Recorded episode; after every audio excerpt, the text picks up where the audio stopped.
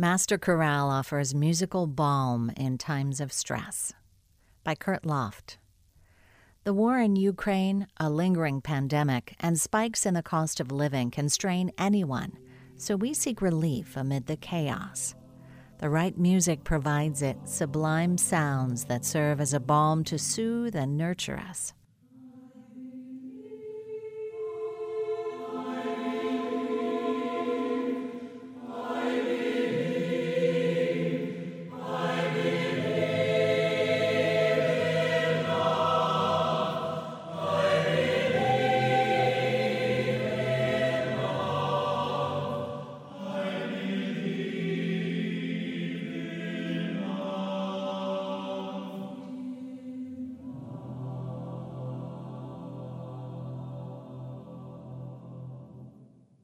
A pair of concerts aims to do precisely that, momentarily washing away our anxieties through the intimacy of the human voice.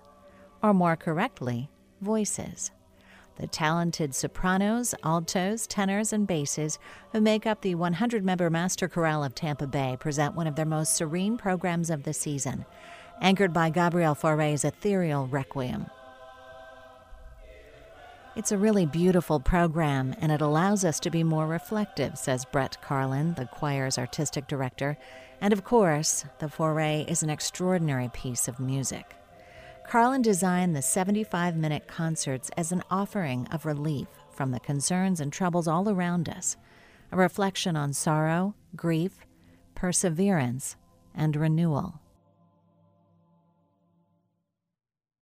They also highlight the choir apart from the big productions it does with the Florida Orchestra, such as recent performances of Beethoven's Ninth Symphony.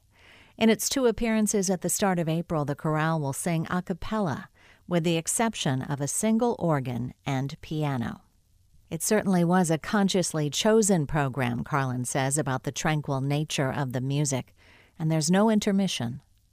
It opens on an upbeat note with Hubert Parry's I Was Glad When They Said Unto Me, a robust piece for organ and choir traditionally sung as an anthem for the coronation of new kings and queens of the British monarchy.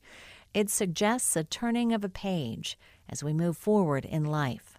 The program continues with Lacrimosa by the Lithuanian composer Mindaugas Urbaitis, who dedicated it to those who died defending his homeland during World War II. At less than three pages, the score is sparse and minimalistic.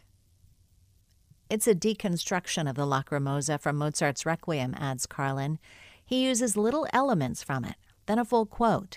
It's all a cappella, and I think it will be a very intimate and mysterious experience.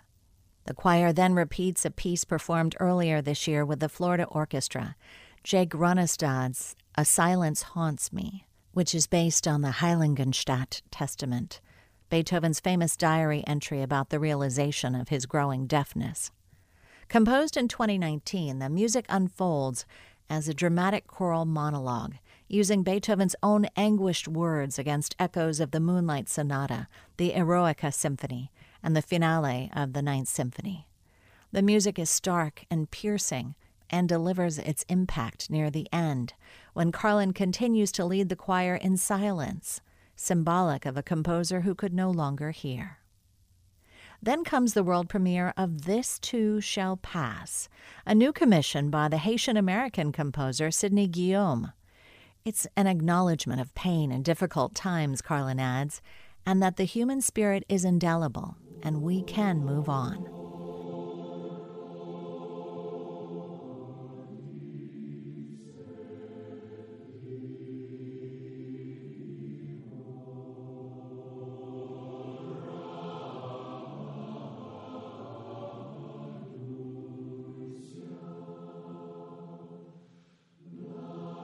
The concerts end with a scaled down version of Fauré's magnificent Requiem. Unlike the operatic choral masses of Berlioz and Verdi, Fauré focuses on acceptance and reflection, and had little use for declamatory flogging. Missing is the drama of the traditional Dies Irae, Day of Wrath. Instead, Fauré gives us a treatise on peace, resignation, and eternal rest. The Sanctus and Pie Jesu movements are among the best loved pieces in the choral repertoire. They say that my requiem does not express the terror of death, Fauré once said. Some have called it a lullaby of death. But that is how I see death as a happy deliverance, as a yearning for the joy that lies beyond, rather than as a sorrowful passing.